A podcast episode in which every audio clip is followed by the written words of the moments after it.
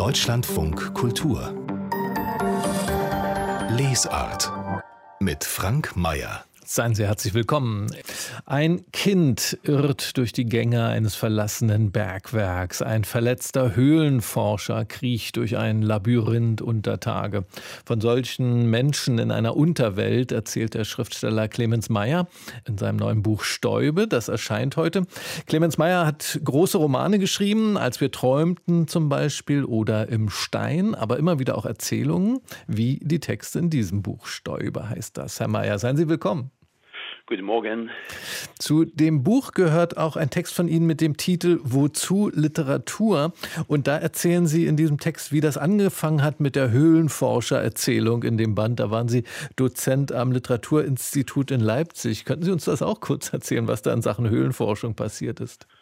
Ja, man schaut natürlich immer als Schreibender und in dem Fall auch mal als Lehrender, was kannst du äh, dir als Wirklichkeit heranziehen, um es literarisch zu bearbeiten. Teilweise auch Wirklichkeiten, in denen man eben nicht drinsteht, die eben nicht biografisch sind. Und da stieß ich in dieser Zeit auf einen großen Artikel über äh, so einen Höhlenforscher, der an dieser, ich glaube, die hieß Riesending Schachthöhle mhm, mh. feststark. Und dann kam es dazu einer Rettungsaktion, die mich dann weniger interessierte, sondern nur der Fakt, dass ein Mensch quasi in einer Röhre steckt, in einer Art Tunnel, und wir kommen ja auch alle irgendwo aus einem Tunnel, aus einem Geburtstunnel und er, er steckt da drin und kriecht immer tiefer in die Erde und seine, seine Vergangenheit, seine Faszination für die Tiefe fließt äh, an ihm vorüber und das erschien mir irgendwie gestaltenswürdig. Es hat dann aber sehr, sehr lange gedauert. Das wollte mir nicht glücken.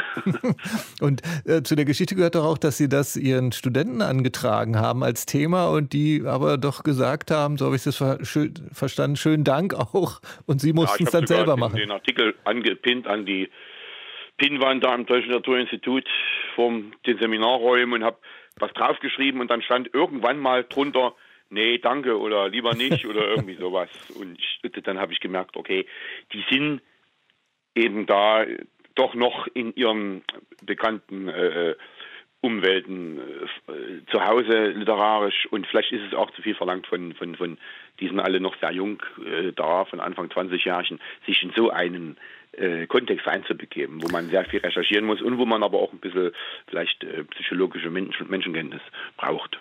Da können wir ja sagen, Glück gehabt jetzt äh, als Leserinnen und Leser, denn jetzt haben Sie diesen Text geschrieben. Dem Grund zu heißt diese Erzählung, die hat etwas vielleicht von einem Traum, von, einem, von einer Fieberfantasie. Der verletzte Höhlenforscher, den man da begleitet, der driftet immer so ab in Tagträume, in Erinnerungen. Es kommt auch eine Erinnerung der Literatur mit hinein. Die Figur, eine Figur des romantischen Dichters Novalis tritt da auf, Heinrich von Ofterding. Es gibt eine sagenhafte Kupferkönigin. Hat das für Sie auch, hat das eine Traumlogik, dieser Text? Ja, auf jeden Fall, da er ja äh, da delirierend in der Tiefe sich mehr oder weniger befindet. Er wurde wohl, erfahren wir dann, getroffen von einem äh, Stein, von einem Gesteinsstück am Kopf, an seinem Helm und äh, dadurch schwer verletzt und kriecht dann orientierungslos und weiß die ganze Zeit nicht, wo er ist. Auch der Leser erfährt erst irgendwann in der Mitte oder in der, erst, in der ersten Hälfte, im ersten Drittel, dass er sich da tatsächlich mit dem Höhlenforscher in der Höhle, in dieser Höhle befindet, nicht in einer anderen Höhle. Er reist quasi durch die Verhöhlungen seines Lebens und mich hat immer interessiert, äh, wie ist das eigentlich, wenn du eine Figur erschaffst, die äh, eben in den Grund will, dem Grund zustrebt, von, von Kindheit an fasziniert ist, nicht wie andere sagen, ich will Weltraumfahrer werden oder Pilot, sondern der sagt, ich will in den Grund, was ja auch irgendwo dann wieder auch was Metaphorisches hat, von da von der Oberfläche der Erde zu verschwinden, immer weiter in, in, ins Dunkel hinein, mhm. quasi zu fliehen. Ich habe das auch so verstanden, also diese Geschichte, dem Grund zu ist die mittlere Geschichte von drei Erzählungen, die Sie geschrieben haben und jetzt in diesem Band veröffentlicht haben. Und dieser Höhlenforscher ist da unterwegs in dieser Welt unter Tage. Man könnte auch sagen, in einer Landschaft, die noch Geheimnisse hat. Es gibt da unbekannte Höhlen, es gibt versteinerte Fische, es gibt eine, vielleicht eine sagenhafte Kupferkönigin. Und diese Erzählung ist gerahmt von zwei anderen Erzählungen, die in so Tagebaulandschaften spielen in Ost Ostdeutschland offenbar, in, also in so ausgeräumten Landschaften, ausgekohlten Landschaften mit abgebaggerten Dörfern, ähm, wo es um Verlust geht, um Vertreibung, ums Fremdwerden in der Landschaft, in der man groß geworden ist. War das auch ein Kontrast, äh, den, auf den es Ihnen ankam mit dieser Kombination dieser drei Geschichten? Naja, die, die alle drei Geschichten äh, die, an, die mittlere, wie Sie erwähnten, schon noch, mal auf eine, schon noch auf eine andere Art und Weise spielen im Prinzip im, im Grund, im, im, im, im Abgrund, im Abraum. Die anderen beiden, da geht es eher um, um Tagebauten, um das Eindringen der Packer unter die Erde. Aber auch die, die, die mittlere dieser Geschichten äh, spielt mit diesen Motiven. Da, er, er, war an einer Bergakademie, er hat als Student, war er in den Kali-Gruben, wo Kalisalze gefördert wurden. Also jegliche Form des Eindringens unter die Erde hat diesen Protagonisten beschäftigt, bis er aber nicht mehr zufrieden war mit den herkömmlichen. Also der, der Bergmann hat ihm dann nicht mehr gereicht. Er wurde dann Höhlenforscher. Er wollte immer tiefer. Er wollte ins Unbekannte, wie Sie sagten, auch hinein, mhm. in die unbekannten Landschaften unter Tage, äh, immer tiefer in, in, in die Erde hinein und Artefakt, also ja, äh, Schätze zu finden quasi, also äh, Urzeitfische, jetzt sind keine Schätze im Sinne von wirklichen Schätzen. Und dieser Mythos der Kupferkönigin, der ist eigentlich noch verhaftet im, im, im Bergbau. Da kommt, äh, glaube ich, sogar mhm. Von Novalis und Franz Fühmann greift es dann wieder auf und äh, so habe ich dann jahrelang damit gerungen, diesen Topos irgendwie in, in, in, in eine Form äh, zu pressen oder ja, weil es mich auch fasziniert hat. In der dritten Erzählung, die heißt Wo die Drachen wohnen, da gibt es ein Mädchen, dessen Heimatdorf wurde abgebaggert, also ist verschwunden. Das Mädchen lebt als Zugezogene in einer Stadt. Und in dieser Stadt, da war eine Dreiergruppe zu Hause, die stark, so wie Sie die beschreiben, an den sogenannten nationalsozialistischen Untergrund erinnert. Wo ist da jetzt für Sie die Verbindung zwischen dieser Landschaft auch, dieser vom Tagebau verheerten Landschaft und dem nationalsozialistischen Untergrund? Na, wie es der dritte, wie es der dritte Name dieses, dieses unsäglichen Konstrukts schon sagt, es ist ein Untergrund. Mhm. Und äh, das habe ich eben wörtlich genommen. Und äh, die, dann, dann gibt es diese Verbindung, das Mädchen muss aus einem Dorf weg, weil die Bagger wieder da sind, jetzt wieder da sind, also in der Jetztzeit tatsächlich wieder baggern. Und äh, hier in Mitteldeutschland, aber das ist halt natürlich auch ein mythologischer äh, Raum, in dem das alles spielt. Das wird gar kein, waren keine Städtename genannt äh, in, diesen, in, in, dieser letzten Erzählung. Und äh, sie geht dann in eine kleine Stadt und trifft dann da äh, aber auch beinahe in einem märchenhaften Kontext auf so eine Art Legende. Da gab es mal ein Haus, da wohnten einmal drei, die äh, haben schreckliche Dinge gemacht äh, im Sinne einer einer einer irren Idee, ja, eines eines Wahns. Und sie führen da jetzt Touristen hin, also die Kinder, und äh, zeigen denen diesen Ort, wo das Haus mal war. Und äh, das ist natürlich eine, eine Art anderer, eine, eine Art anderer Untergrund. Und die, die Drachen sind die Lindwürmer, sind die, äh, die Bohr, die Bagger der Tagebaue. Mhm, und mhm. sind aber natürlich auch dann die Drachen, die, die bei uns, die, die dort in, diesen, in dieser Stadt eben wohnten, diese drei, wo, wo die Drachen wohnen. Also da versuche ich quasi mehrere Ebenen zusammenzuführen, äh, weil, weil das, glaube ich, ist, was in der Kurzgeschichte äh, funktionieren kann, wenn man es nicht übertreibt. also zwei, drei Ebenen zusammenzuführen und äh, das auf sechs, sieben, acht Seiten da einen ganz eigenen äh, Kontext daraus zu erschaffen. Wozu Literatur? So heißt ein sehr interessanter Text des Schriftstellers Clemens Meyer. In seinem neuen Buch Stäube hat er diesen Text veröffentlicht. Herr Meyer, ich kann mir vorstellen, dass dieser, diese Frage immer in einem rumort, wenn man schreibt, wozu eigentlich Literatur? Aber jetzt haben Sie diesen längeren Text dazu veröffentlicht. Also was hat dazu denn geführt, dass Sie sich jetzt so ausführlich diese Frage gestellt haben? Wozu Literatur? Ja, die letzten anderthalb Jahre waren ja doch für uns alle besonders und schwierig, aber eben auch für die Literatur, für die Schreibenden, die plötzlich zurückgeworfen waren auf sich selbst, keinen Kontakt mehr zu den Lesern hatten, in Existenznöten sich befanden, da die Literatur, die Belletristik, die schöngeistige Literatur, so, um so ein äh, seltsames Wort zu bemühen, äh, doch in so einer Situation immer zuerst gefährdet ist. Also das ist, wir wissen also eh, eh, eh auf Kante gebaut, ja. Also das, das merkt man sofort. Also die Literatur hat eben nicht mehr die große äh, Bedeutung, die großflächige, äh, wird nicht mehr von dieser großflächigen Wahrnehmung betroffen, wie sie, wie, wie es sie mal äh, hatte. Ja? Und, mhm. und äh, da habe ich mich natürlich um und umgewendet und mich gefragt im Zuge auch des Schreibens die, an diesen Erzählungen, wozu machst du das eigentlich? Ja? Und habe versucht, dann auf so eine Reise zu gehen und zu sagen, äh, ich tauche jetzt auch ein in, in, in meinen Untergrund, wo kommt das eigentlich her? Und, und, und versuche dieser Frage nachzugehen, auf die es natürlich eigentlich keine Antwort gibt. Ja. Also Sie haben das als Gang durch Ihre eigenen Leseerfahrungen, dann äh, sind, haben Sie sich auf den Weg zu einer Antwort auf diese Frage, wozu Literatur gemacht. Und eine Überraschung für mich war auf jeden Fall, dass Sie an einer Stelle schreiben, dass Sie auf die Frage, welches Buch am meisten Eindruck bei Ihnen hinterlassen habe, lange gesagt haben, das war die Bibel. Warum ist denn die Bibel so wichtig für Sie gewesen? Ja, damit habe ich immer ein bisschen kokett äh, Brecht zitiert auch, der das wohl auch mehr oder weniger so gesagt hat.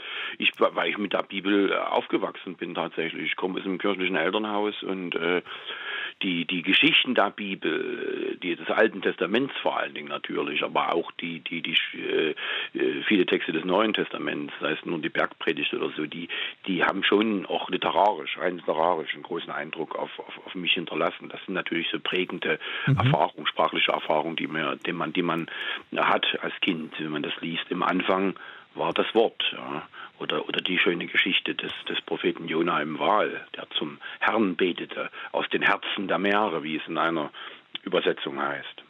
Und ähm, dann mussten Sie aber das Pathos der Bibel oder wollten das wieder loswerden. Und das sind Sie losgeworden mit der Einnahme von Texten von Hemingway und von B. Traven, dem deutschen Schriftsteller. Was hat Sie denn da bei B. Traven so gepackt? Der ist ja heute nur noch wenig bekannt in der, in der deutschen Literatur. Ja, da, den Spuren gehe ich in, in diesem Essay, oder in diesem Essay ist es nicht, es war, ist eigentlich auch kein Essay, es ist der Versuch, diese, die, dieses Nachforschen, wozu Literatur, äh, diesen furchtbaren äh, äh, Akademismus, äh, nenne ich es mal, zu entreißen. Ja, dass das immer dieses didaktische, akademische Schreiben über Literatur. Ich kann es nicht mehr hören, ich kann es nicht mehr lesen, es ermüdet mich. Ja, dann gebt die Literatur wieder den Ursprüngen zurück und und und macht diese Essays konsumierbar und und und lesbar im besten Sinne und und und lasst die Begeisterung, die man auch für Literatur hat, in diesen Essays spüren. Diesen ganzen akademischen Mist, schmeißt den über Bord. Ich kann es nicht mehr hören und ich kann es nicht mehr lesen. Und das war der Versuch. Und dann geht man eben eben dann in seine Kindheit und schaut, was hat einen eigentlich beeindruckt, was hat einen begeistert. Und da kam ich auch zu Betraven, das Totenschiff, und stelle ihn dann in, diesen, in diesem Text ein wenig polemisch und ein bisschen übertrieben vielleicht, nein, überhaupt nicht übertrieben, äh, an die Seite von Thomas Mann und stelle dann daneben auch den Musa Dark, ja, den, den, den anderen großen äh, Zauberberg äh, der deutschen Literatur. Von Franz Werfel, den Roman. Hm. Ja. Wobei Sie zu Thomas Mann äh, ja irgendwann auch schreiben, Thomas Mann ist schon auch geil. Ähm, ist schon auch geil, ja. aber man muss das mal irgendwie, heute denkt man ja, seitenlang Französisch parliere und äh, es schwülstelt dann doch hin und wieder arg an manchen Stellen. Aber es ist schon, es ist schon geil. Also es ist ja salopp äh, hingesagt. Man muss ja auch irgendwie dran denken. Man muss ja auch die jungen Leute wieder begeistern wieder für Literatur. Da kannst du nicht dich hinstellen und und und immer die Klamottenkiste aufmachen und auch mit den alten uralten akademischen Thesen jetzt wieder punkten. Und bei Betraven, um dann nochmal drauf zu kommen, da ist eine ungeheure äh, Urwucht äh, sprachliche zu spüren.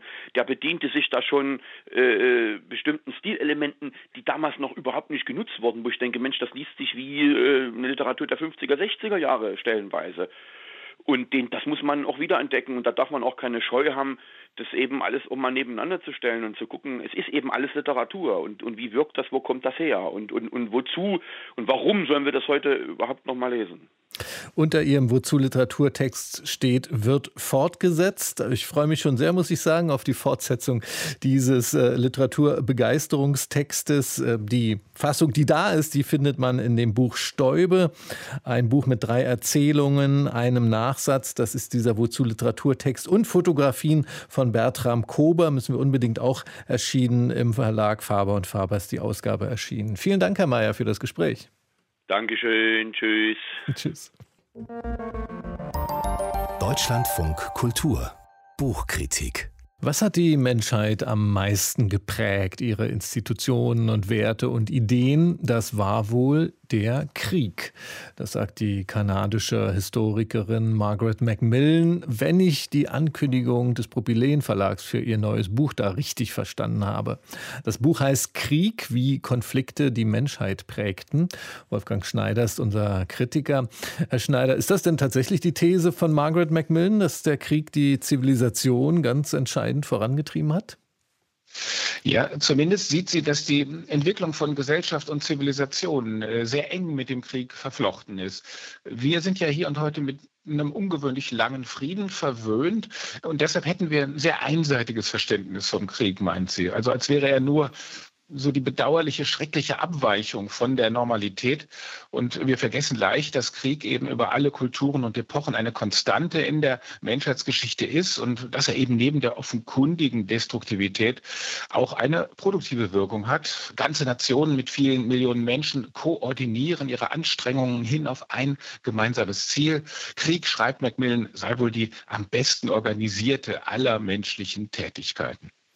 Ja, ähm, das ist auch irritierend, den Krieg so hm, positiv darzustellen. Ähm, zeichnet sie denn auch die Schrecken des Krieges nach?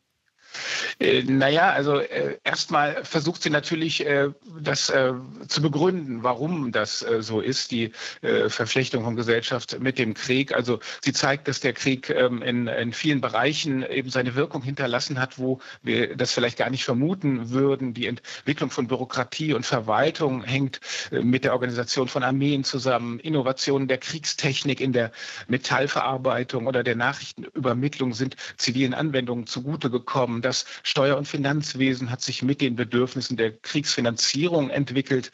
So wurde die Bank of England etwa im 17. Jahrhundert gegründet, um für den Krieg gegen Frankreich Kredite zur Verfügung zu stellen. Ähm, die Fortschritte der Chirurgie, Bluttransfusionen, das Sanitätswesen, das alles ist eben eng mit dem Kriegseinsatz von Ärzten verbunden. Ähm, auch die Bürgerrechte wurden als Gegenleistung für die allgemeine Heranziehung der Männer zum Wehrdienst verliehen, wie man ja am besten an Frankreich nach der Revolution erkennen kann. Das war der Prototyp Prototyp der Nationalisierung und dadurch wurde der enthusiastische Kriegseinsatz dann zur Bürgerpflicht. Auch die Frauenemanzipation bekam Schub durch die Weltkriege, weil Frauen eben jetzt Positionen von Männern einnehmen mussten, die einberufen waren. Also Krieg ist keineswegs nur Männersache. Auch das zeigt dieses Buch. Das ist jetzt eine beeindruckende Reihe, die Sie gerade aufgezählt haben, von Dingen, von Fortschritten, die auch mit dem Krieg entstanden sind. Ich komme trotzdem noch mal stur ja. auf meine Frage zurück. Ja. Auch im Blick auf dieses Buch äh, spielen denn die, die unglaublichen Schrecken des Krieges dann gar keine Rolle in diesem Buch? Doch. Doch, doch, die, die werden nicht vergessen. Es gibt Kapitel darüber, wie der Krieg von Soldaten erlebt wird und wie von den Zivilisten, die ja je umfassender und totaler der Krieg wurde, immer mehr involviert worden sind in die Kriegshandlungen, immer mehr darunter zu leiden hatten. Es gibt ein Kapitel über die Rolle der Literatur und Kunst für die Erinnerungskultur des Krieges. Also da kommen überall die Schrecken nicht zu kurz. Und auch wenn Krieg, äh, wie ausgeführt, hochkomplexe Organisation erfordert, er produziert eben vor allem Chaos und Zerstörung. Die Pläne erweisen sich als unzulänglich angesichts der äh, Wirklichkeiten des Krieges. Kriegsziele bleiben so oft äh, ganz unscharf. Vieles läuft anders als erwartet. Also der Krieg neigt dazu, Murphys Gesetz zu folgen. Was schiefgehen kann, geht auch schief. Im Ersten Weltkrieg zum Beispiel, da stellten die Armeen beider Seiten fest, äh, dass die Materialvorräte, die bis zum Ende der Feindseligkeiten reichen sollten, schon nach ein paar Wochen zu Ende gingen. Überhaupt die Logistik, ja, die wird schnell zum Problem und die Nachschubwege. An diesem Punkt werden Kriege oft Kraft verloren. Das mhm. ist dann wichtiger als die reine Kampfkraft, auf die immer sonst die Aufmerksamkeit so gerichtet wird. Ja. Dieses Buch, das hat ja eher wenige Seiten für ein so großes Thema. Im Prinzip, äh, laut Titel, geht es ja um die ganze Weltgeschichte und den Krieg. 380 Seiten ist da ein schmaler Raum dafür. Da muss sich Margaret Macmillan ja konzentriert haben. Wo schaut sie hin? Auf welche Teile der Welt und auf welche Kriege konzentriert sie sich? Also es sind schon überwiegend die berühmten Kriege von den Griechen und Römern über die napoleonischen Kriege bis zu den Weltkriegen. Ein Kritiker hat äh, dem Buch vorgehalten, dass es europazentriert sei. Erstmal, das stimmt nicht ganz. Es geht etwa im Zusammenhang mit dem Thema Bürgerkrieg, der ja immer mit besonderer Grausamkeit verbunden ist, äh, auch zum Beispiel um den amerikanischen Bürgerkrieg. Ähm, außerdem geht es Macmillan ja auch nicht darum, nun allen Kriegen und Schlachten in der Welt gerecht zu werden. Sie haben recht, dafür ist das Buch nicht umfangreich genug. Es geht ihr um argumentative Ausführungen Ausführungen über die Zusammenhänge von Krieg und Gesellschaft. Und da wird es ja dann auch nichts ändern, wenn Sie jetzt zum Beispiel einen mhm. weniger bekannten afrikanischen Bürgerkrieg oder den furchtbaren Religionskrieg im China des 19. Jahrhunderts äh, an diesem Punkt anführen würde. Und wie ist das Buch dann geschrieben? Ist da die Fachhistorikerin Margaret Macmillan deutlich zu vernehmen oder hat sie sich um Popularität bemüht? Auf jeden Fall ist die Fachhistorikerin durch, durch die Solidität und die Quellenkenntnis zu vernehmen, aber äh, geschrieben ist das schon so als Lesebuch für ein äh, breiteres Publikum, also keine trockene Argumentation, sondern immer sehr anschaulich mit vielen Beispielen. Es ist gegliedert in neun Kapitel mit ganz unterschiedlichen Aspekten und Perspektiven auf den Krieg. In einem Kapitel geht es zum Beispiel um die verschiedenen, oft vorgeschobenen oder auch erschreckend banalen Gründe für die Entfesselung von Kriegen. In dem anderen geht es um die Evolution von Strategien und Waffensystemen System. Also das ist schon sehr reichhaltig. Man kann eine Menge daraus lernen. Das Fazit ist leider nicht gerade optimistisch. Die Militärausgaben der Großmächte steigen wieder und die oder nach wie vor und die, die üblichen Motivationen für Kriege, da nennen sie vor allem Habgier, Furcht und Ideologie, die seien heute ja so existent wie eh und je. Also ein Grund mehr Krieg verstehen zu wollen, was äh, wozu dieses Buch doch äh, eine ganze Menge beitragen kann. Das Buch Krieg, wie Konflikte die Menschheit prägten, von Margaret Macmillan. Das wurde aus dem Englischen übersetzt von Klaus-Dieter Schmidt und ist im Propylen Verlag erschienen. Wie gesagt, 380 Seiten, 30 Euro ist der Preis. Vielen Dank an Wolfgang Schneider. Deutschlandfunk Kultur Literaturtipps Welche Zauberhand hatte das alles geschaffen? Dad hatte es erklärt. Geld. Der Ölmagnat Arnold Ross ist dem Rausch ums schwarze Gold restlos verfallen. In Upton Sinclairs Roman Öl. Die Bühnenfassung ist heute in Frankfurt am Main zu sehen. Öl, das ist ein dreckiges Geschäft um den Rohstoff, in das Arnold Ross auch bald seinen Sohn Bunny mit hineinzieht. Regisseur Christoph Gockel über die Auswüchse des größenwahnsinnigen Kapitalismus. Ich glaube, dass der Kern unseres Stücks die Beschleunigung der Leute durch dieses Öl ist. Das frisst sich in die Menschen, in diese Figuren rein und am Ende geht es sehr um Wahnsinn, dass alle an diesem Geld verdienen oder an diesem Kampf um das Öl oder gegen das Öl irre werden. Öl zu sehen, heute um 19.30 Uhr im Schauspiel in Frankfurt am Main. Weitere Vorstellungen am kommenden Montag und Mittwoch. Herrgott, langsam hasse ich dieses Kacknest kann hier nicht einmal einer was richtig verstehen. Das Leben auf dem Land ist kein Idyll, auch nicht in Unterleuten. Das fiktive brandenburgische Dorf ist ein Sammelsurium von Wendegewinnern und Verlierern, von zugezogenen Städtern und Alteingesessenen, von Ostalgikern und Leuten, die das große Geld wittern. Der Bestseller der Autorin Julie C. wurde auch verfilmt. Teil 3 läuft morgen auf Dreisat. Es geht um Streik, ein verschwundenes Kind, die geschäftstüchtige Linda Franzen und Rudolf Gombrowski, den größten Arbeitgeber am Ort. Ja, meine Abmachung. Sie haben mir Ihre Hand darauf gegeben. Wir erhalten Drohungen. Hinweise auf rätselhafte Todesfälle in unserer Villa. Mir macht es Angst. Sie haben ein besseres Angebot. Es tut mir leid. Meine Entscheidung ist endgültig. Lass es weit bringen, Mädchen. Unter Leuten, der Film von Matti Geschonek, zu sehen morgen um 20.15 Uhr auf Dreisat. Älterer gescheiterter Musiker trifft junge Schauspielerin und verliebt sich in Heinz Strunks neuem Roman Es ist immer so schön mit dir. Als er Vanessa trifft, verlässt der namenlose Protagonist seine Freundin und sein geregeltes Leben. Mit Vanessa entsteht so etwas wie eine On- and Off-Beziehung, die bald zu einer Kette von Missverständnissen und Enttäuschungen wird. Heinz Strunk. Ich habe da den schönen Satz, dass man tatsächlich, wie banal das auch klingen mag, den Weg zu Ende gehen muss. Und das hat jeder ja schon mal erlebt in einer Beziehung, egal ob sie nun toxisch oder langweilig ist viel zu lange dort verbleibt und oftmals das letzte Drittel oder vielleicht sogar die zweite Hälfte komplett überflüssig ist. Und bei dem kurzen Leben, was wir ja nur haben, denkt man immer Mensch, Mensch, Mensch als Außenstehender. Hör doch auf, trenn dich doch. Aber wenn man drinsteckt, ist es leider nicht so einfach. Es ist immer so schön mit dir. Die Lesung mit Heinz Strunk, heute um 19.30 Uhr in der Volkshochschule in Bamberg, im Dezember in Oldenburg. Die Literaturtipps von und mit Susanne von Schenk. Deutschlandfunk Kultur Wurfsendung Bye, bye, bo, bo, bo. Ihr wollt ein Brot haben, ihr kriegt ein Brot, ein dickes Brot, ein frisch aufgelegtes Brot.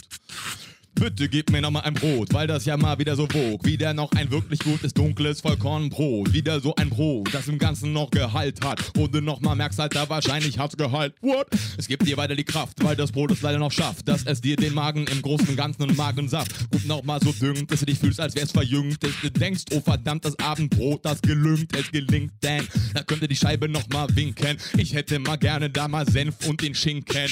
Ich würde die Brotstulle gerne neu erfinden. Deswegen hol mir bitte ein Brot von da hinten. Ah, lecker. Und die Props gehen an den Bäcker. Hey, hör mir zu. Was? Jetzt hör mal zu. Was denn? Hör auf damit. Auf? Ja, auf. Ach so. Ja, ach so. Jetzt hör auf und hör mir zu. Zu? Ja, zu. Ach so. Ja, so. Hör mir jetzt zu und hör jetzt auf. Zu oder auf? Was? Auf oder zu? Was?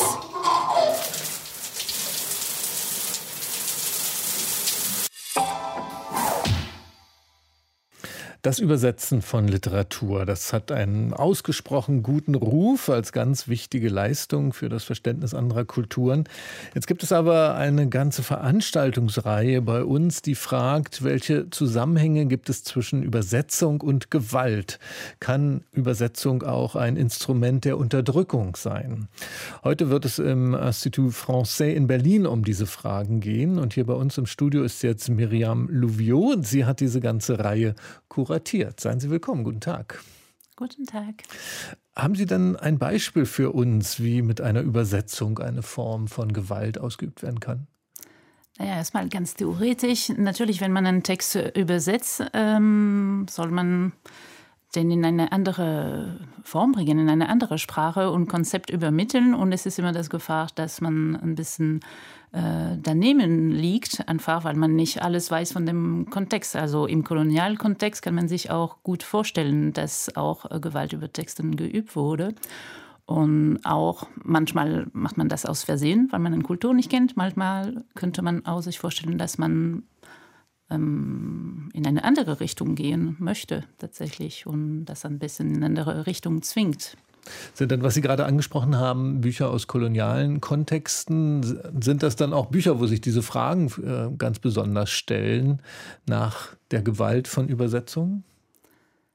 Also erstmal äh, wurde sehr viel äh, übersetzt in der Kolonialzeit. Äh, Bibel wurde übersetzt, viele Texten einfach und ähm, natürlich, das war nicht ohne Zweck. Also da wurde die Übersetzung auch tatsächlich als Unterdrückung mittels äh, benutzt. Ähm, das ist ein Aspekt, aber nicht nur. Dann kommt später, wenn man dann zum Beispiel afrikanische Autor übersetzen übersetzen will, dann äh, ist die Frage, wer kann das machen? Wer kennt sich gut genug aus, um diese Texte zu übersetzen? Nicht nur mit der Sprache, aber auch mit dem Kontext.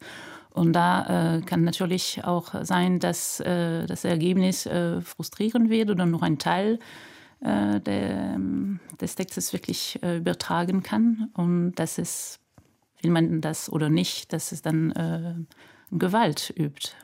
Ist das jetzt auch eine verwandte Diskussion zu der Debatte, die wir ja hatten vor einiger Zeit, wer die Gedichte von Amanda Gorman übersetzen kann? Da ging es ja auch um die Frage, ähm, kennt jemand, der diese Texte übersetzt, den Kontext? Hat er eine, eine ähnliche Diskriminierungserfahrung zum Beispiel? Ist das für Sie ein verwandter Fall?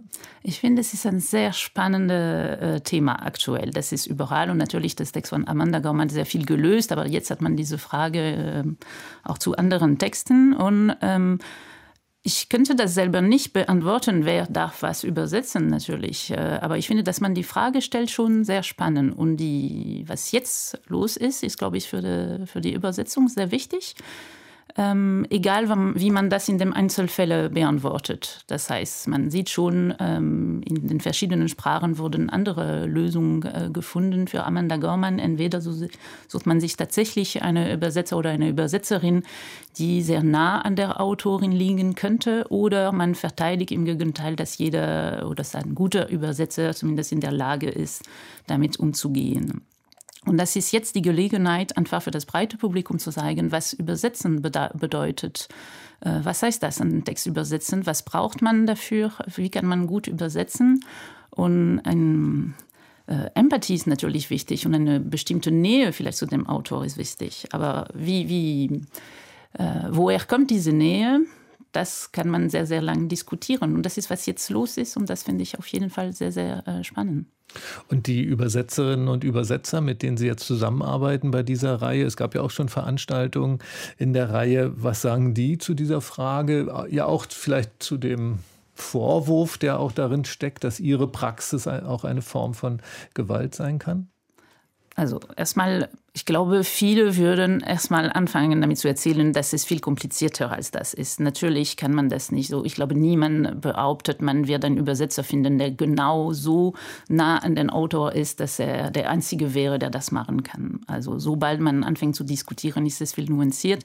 Und viele Übersetzer und Übersetzerinnen verteidigen natürlich auch äh, ihre Arbeit. Die haben alle eine Ethik der Übersetzung und ähm, arbeiten sehr, sehr viel daran und suchen auch auch die, die, die, die Brücken, die sie mit dem Autor äh, bauen können. Und äh, es ist eine ganz, ganz äh, faszinierende Arbeit, was ein Übersetzer leistet. Und es ist vielleicht nur im Vielleicht nur für Leute, die sich nur wenig dafür interessiert haben, die, die Gedanke, dass es ganz einfach ist, weil man zweisprachig ist, könnte man ganz einfach einen Text in eine andere Sprache umwandeln. Natürlich wissen Übersetzer, dass es viel tiefer geht und dass es mit tausenden mhm. Fragen verbunden ist. Also das Thema hat ja auch noch eine andere Ebene, nämlich wenn man Text übersetzt, die sich mit Gewalt beschäftigen oder die Gewalt zeigen. Ähm, bei Ihnen, bei einer Veranstaltung im Institut Français geht es dann natürlich auch um französischsprachige Literatur in erster Linie. Ähm, ist denn Gewalt als Thema in der französischen Literatur der Gegenwart ganz besonders präsent? Also Sozialgewalt auf jeden Fall. Ich glaube, es ist ein wichtiger Trend in der französischen Literatur äh, heutzutage. Das, äh, es gibt natürlich äh, Texte von Annie Ernaux, äh, sind sehr bekannt, aber auch Nicolas Mathieu und bei den jüngeren Generationen auch äh, Marion Messina oder David Lopez sind ganz viele Autoren, die sich mit dem Thema Klassengewalt äh, beschäftigen. Ähm, viele dieser Bücher werden äh, ins Deutsche übersetzt, auch, weil ich glaube, in Deutschland gibt es auch ein großes Interesse dafür. Und da merkt mhm. man auch, äh, dass äh, ganz, ganz viele diese Texte große Aufmerksamkeit äh, bekommen. Jetzt ähm, fragen Sie auch, äh, wann Übersetzungen, wir haben jetzt über, äh, gesprochen über Übersetzungen und Gewalt, die darin stecken kann. Sie fragen aber auch mit der Veranstaltung, wann Übersetzungen ein Mittel der Dekonstruktion und der Befreiung sein können. Wann denn das? Also im Grunde genommen immer, wenn es gut gelungen ist, weil ähm, das, äh, das Übersetzen ist ein Ort de, des Auseinandersetzung sowieso. Also wenn es, äh, wenn ein Übersetzer ähm, oder eine Übersetzerin diese Arbeit gut leistet, dann stellt sie sich äh, äh alle diese Fragen, wie kann ich das übersetzen? Äh, wie mache ich das? Woher weiß ich, dass er das genau meint? Und das ist wirklich ein Dialog, aber ein Dialog nicht nur in dem schönen Sinn, dass wir uns alle gut verstehen, äh, aber dass es wirklich eine Auseinandersetzung ist. Das ist, kann auch ein Kampf sein und, ähm, und niemand vertieft es so sehr in einem Text wie der Übersetzen. Niemand diesen Dialog so intensiv. Also es ist wie ein super, super Leser, der Übersetzer, der, der ähm, und das ist, warum Übersetzung so wichtig ist und warum er so, uns so viel äh, bringt, weil die Übersetzerinnen, die das geleistet haben, die haben sich schon die, die, diese ganze Fragen gestellt und versucht, das zu beantworten. Übersetzen im Herzen der Gewalt, das ist das Motto für die lange Nacht der Übersetzung heute im Institut Français in Berlin. Da gibt es ein ganzes Programm mit Diskussionen zu diesem Thema, das auch in anderen Zweigstellen des Institut Français in Deutschland stattfindet, in den letzten Tagen und in den nächsten Tagen. Und das Ganze hat Miriam Louviot organisiert. Vielen Dank für das Gespräch hier im Deutschlandfunk Kultur. Vielen Dank.